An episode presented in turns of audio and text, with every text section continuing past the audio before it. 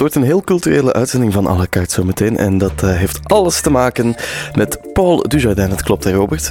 Het klopt inderdaad. Het is uh, de man die uh, Bozar al leidt sinds 2002. 18 jaar lang al. En er is een nieuwe tentoonstelling voor de deur, namelijk eentje met Keith Haring. Die begint op 6 december, de dag van Sinterklaas. En het is een hele mooie.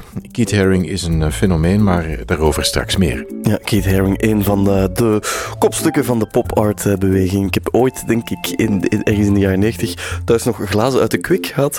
En daar ja. stonden tekeningen van Keith Haring in. Er is nu inderdaad die expo, daar gaan we het straks over hebben. Paul Dujardin, al 18 jaar directeur van Bozar en nu opnieuw kandidaat om jezelf op te volgen.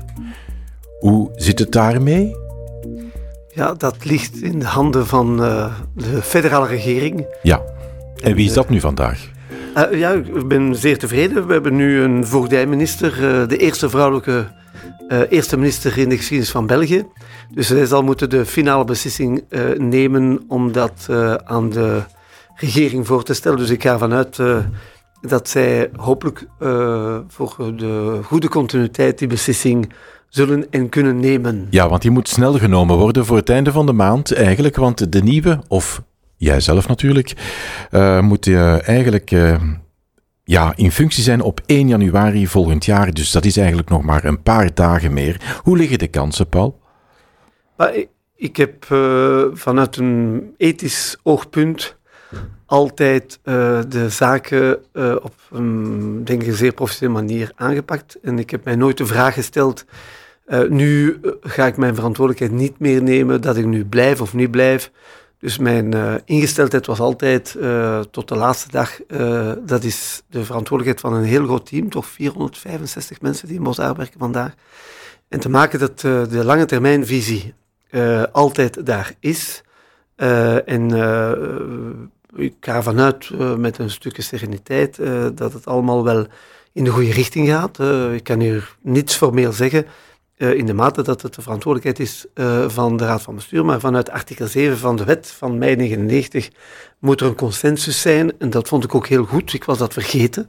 Uh, en dus het is belangrijk dat op het niveau van de Raad en op het niveau van de regering, bij welke keuze maar ook, het een consensuele beslissing moet zijn en niet de ene tegen het andere met een stukje meerderheid en zo verder. Dus met, na veel geruzie.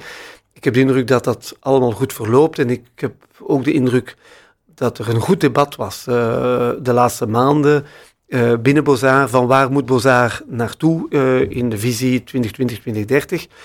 En dat maakt dat de consensus toch ontstaan is van wat Bozar was en dat dat ook verder gezet wordt door de grote traditie van erfgoed. binnen de klassieke muziek en binnen de tentoonstellingen, maar dat ook Bozar ook iets anders geworden is, zoals Brussel als stad, als cosmopolitische stad, dat ook weer spiegelt binnen de programmatie van Bozar. En Bozar is dus twee dingen tegelijkertijd. Die realiteit van ons historisch erfgoed van Europa en tegelijkertijd die diversiteit die Brussel ook is. En dat moet Bozar in de toekomst weer spiegelen. Ja, en je hebt er duidelijk nog zin in. Dat is uh, eraan te zien. Dus uh, we duimen voor jou. We zullen zien op het einde van de maand wie het is geworden. Ja, ja Keith Haring van 6 december tot 19 april in Bozar, Paul Dujardin. Wat krijgen we te zien? Ja, uh, Keith Haring uh, in eerste plaats um, is natuurlijk geen museumkunstenaar. en we brengen natuurlijk na, natuurlijk na uh, eh, 30 jaar die man in een museum. Ja. En ik weet niet dat hij er gelukkig zou mee zijn, al heeft hij als een activist wel in de musea gewerkt, maar in, in, installaties. Maar je krijgt een zeer goed overzicht van wat zijn heel korte leven uiteindelijk is geweest. En het zal fantastisch zijn voor de Brusselaars om te ontdekken wat die tijd was en hoe dat we met diezelfde vragen vandaag terug geconfronteerd worden. Dus door zijn iconografisch beeldcultuur, en dat maakt het ook succesvol dat hij zijn tijd vooruit was. Ja, we gaan hem even schetsen. Het was iemand die 19 eh, jaar was toen hij eigenlijk uh, in 78 naar New York trok. Hij heeft er Andy Warhol leren kennen. Hij was gek om, om altijd te tekenen. Hij tekende overal. In de metro, op uh, kantoren, op uh, overal. T-shirts. En je hebt hem eigenlijk ook zelf gekend. Ja, uh, ik moet zeggen, in België, Vlaanderen, we weten dat de verzamelaars na de Tweede Wereldoorlog toch wel heel echt gekeken hebben, niet alleen naar onze eigen beeldcultuur en, en wat men kocht in Vlaanderen. Uh, dus veel, veel uh, uh, collectioneurs hebben gekocht wat uiteindelijk die transatlantische beeldcultuur was. Hè. De Amerikanen hebben dat zeer goed aangepakt. Hè. de hele avant-garde werd gebruikt en misbruikt door de propaganda van de Amerikanen. Ja. En, we hebben, en, en daarin was hij voor, voor mij uh, in die periode, laten we dan toch wel zeggen, de Internationale AIDS-dag is juist voorbij. Uh, hij is toch wel een figuur geweest van die bevrijding, want hij kwam uiteindelijk ook vanuit een heel klassiek, conservatief, religieus gezin. En hij wou daaruit. En hij besefte ook dat dat moest gebeuren. En als hij naar Brussel kwam, uh, ook Andy Warhol heb ik zo leren kennen, want een belangrijke Brusselse collecteur was Baron Lambert. Uh, en in de periode van eind jaren 80 en ook Knokke, die een heel belangrijke plaats was van avant-garde in de cinemacultuur. Met de, het Belgisch, Belgisch Filmarchief. En het is in dat kader ja. dat ik hem heb leren kennen uh, eind jaren 80, uh, in, ja, juist naast mijn, na mijn studies. Ja, dat was in 87 toen hij de zomer van Knokken meemaakte. Uh, je hebt hem daar gezien, ja. daar op het einde van de Knokken van het zoete. Ja, ja. Maar, Wat was dat voor een man eigenlijk? In elk geval uh, de Nellens-familie die de casino uitbaat en die dan die opdrachten gegeven heeft aan Margriet en zo verder, dus daarmee en Nieke de Saint-Val. Uh, als figuur, uh, hij was een zeer open figuur op opzichte van, hij, wist dat hij door zijn vorm van activisme bruggenbouwer was. Hè. Men denkt altijd dat iemand die activist is, dat hij een soort tegencultuur had. En die tegencultuur was er ook, maar hij was ook een man van dialoog. Als je kijkt in de zwarte, de, de, de, de afro Amerikanen, ja. had je natuurlijk ook een beweging die dialoog niet wou, die we vandaag ook wel kennen in, de, in het hele debat van de decolonisatie. Maar die elementen van de Vietnamoorlog, uh, alles ja. wat we denken dat mei 68 toevallig Parijs was, nee, mei 68 is een wereldwijde beweging geweest, van Zuid-Afrika tot de States, uh, in, in de, de, de bevrijding van heel wat ethische vragen die wij uh, ook allemaal op tafel ja. hebben gebracht in, in Europa. En dus het was een man die dat als een soort, als kunstenaar dat uit, uh, uitdroeg in zijn activisme. Dus hij was een voice van een hele generatie. Ja, uh, hij streed ook uh, uh, tegen de strijd van, of in de strijd tegen AIDS. Hij was tegen apartheid, al dat soort dingen. Maar iets wat hem bijzonder uh, typeerde was: kunst is voor iedereen. Hij wilde geen kunst voorbehouden voor de elite. Hij wou het eigenlijk ronddelen en hij tekende voortdurend. Hij tekende voortdurend ook in knokken waar jij op dat moment was. Ja, ja het is ongelooflijk dat, dat je ziet dat. Uh, we zouden het, natuurlijk de graffiti-cultuur die dan zich verder verspreid heeft, en je ziet het nog altijd in Brussel, in de omgeving van, van, van heel wat gebouwen in de stad, en het blijft nog altijd hedendaags. En ik denk dat hij daar als uh, zijn echt statement gemaakt heeft om te maken wat een inclusieve maatschappij van vandaag is. Het is pas nu dat echt dezelfde culturele instellingen, want ik vind dat we als kunstinstellingen nog altijd zeer conservatief zijn, de manier we omgaan met de wereld om, rondom ons. Uh, we hebben genoeg voorbeelden, de KVS en andere instellingen, Kunstenfestival des Arts, uh, Beaux-Arts, om te maken dat we die deuren opengooien. Ja. En dat is uiteindelijk de boodschap die ik nu terug wil brengen.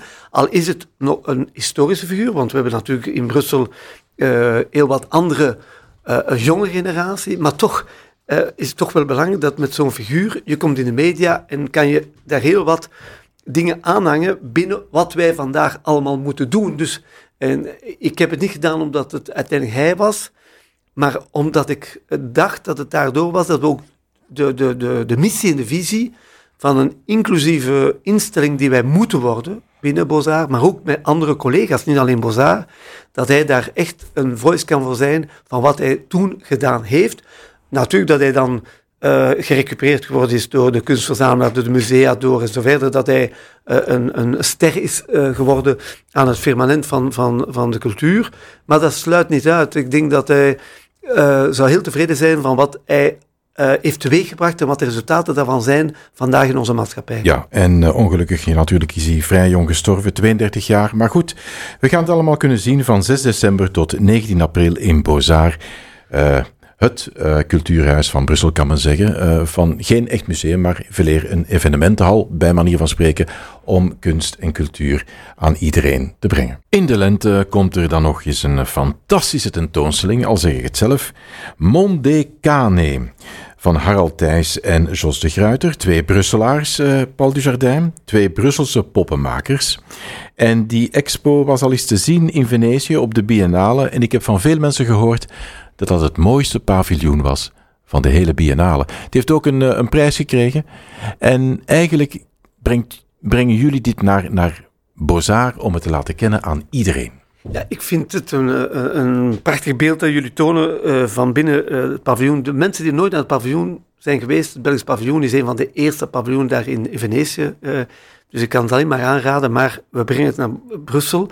Je zal het op een totaal andere manier zien, want in Mozart hebben we natuurlijk niet die ruimte.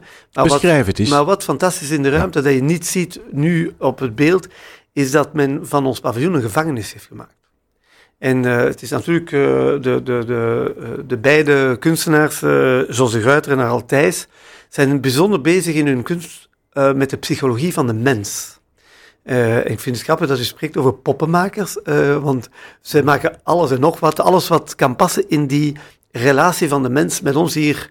Zie je nu dat, dat die, die, die cel, en dus we zitten in die metafoor we zijn gevangen in ons vooroordelen. Ja. Dus, en we moeten uit die box van onze eigen ideeën. Ja, misschien even uitleggen uh, hoe het in elkaar zit. Beschrijf eens die tentoonstelling. Nou, in elk geval, uh, ze zijn vertrokken vanuit de innovatie. Het ongelooflijk is dat er heel veel innovatie is, want ze hebben die poppen met 3D geprint in onze studio, in onze lab, uh, die Christophe de Jaar gecoördineerd. En in die lab, uh, Lab, hebben we dus met de hoogste technologie en dat is natuurlijk ook een metafoor met de hoogste technologie die ons moet vooruitbrengen, waar de ingenieur terug in het atelier van de kunstenaar moet komen, een vorm van renaissance. En dus Luc Steels bezoekt het atelier van Luc Tuymans, om maar een voorbeeld te mhm. geven, om geïnspireerd te worden. Hier is die metafoor ook aanwezig in die vooringenomenheid dat, eh, dat die mensen die we zien erin, eh, waar angst is, angst van de toekomst en angst van de anderen, uh, sluiten zich op in de traditionele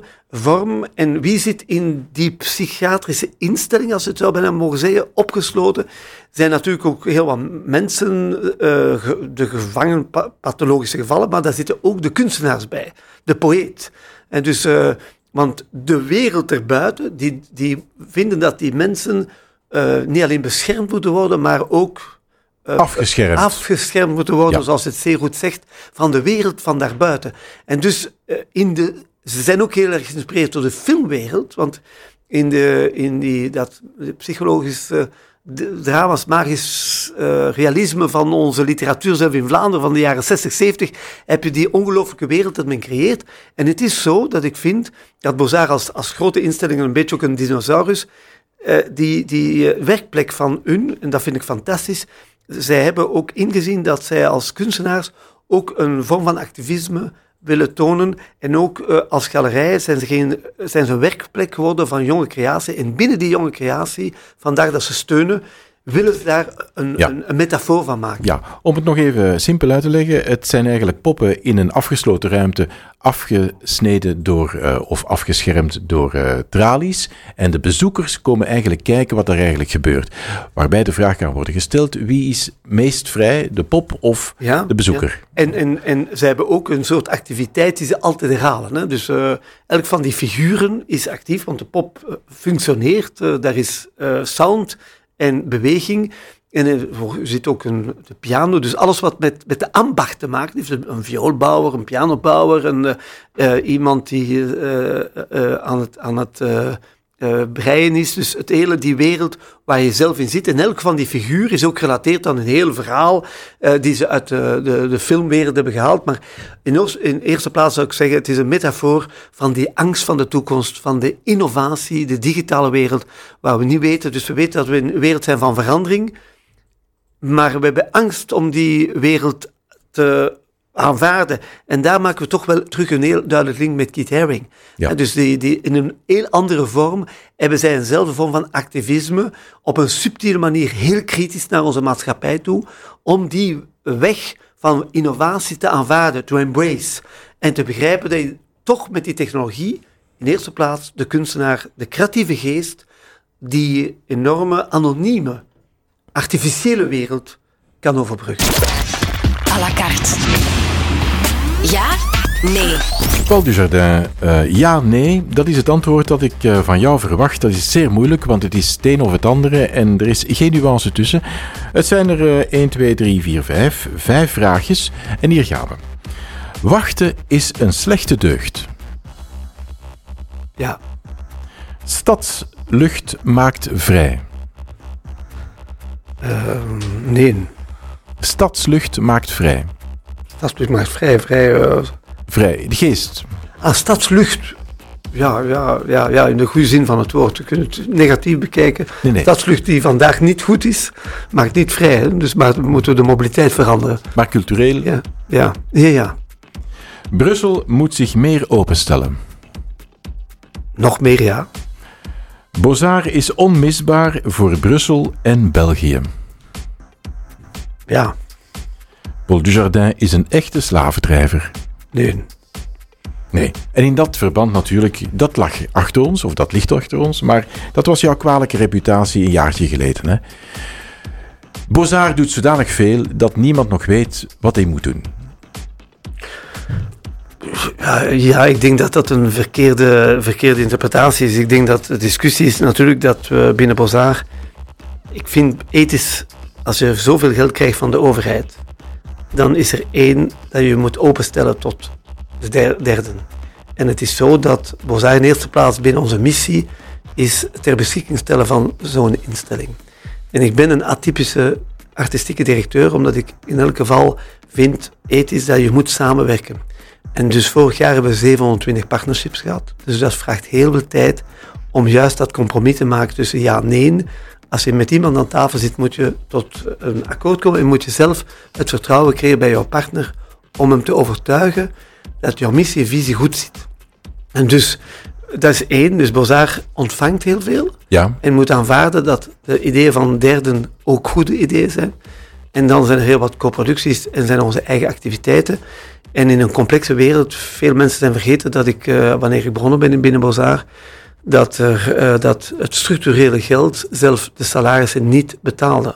En vandaag is het nog altijd zo dat we zeggen dat we uh, niet, je mag Bozar niet zien als een huis waar je in eerste plaats gewoon programmeert. En ik heb heel veel empathie voor wat er is gebeurd in de mate dat we tegelijkertijd het gebouw hebben gerenoveerd.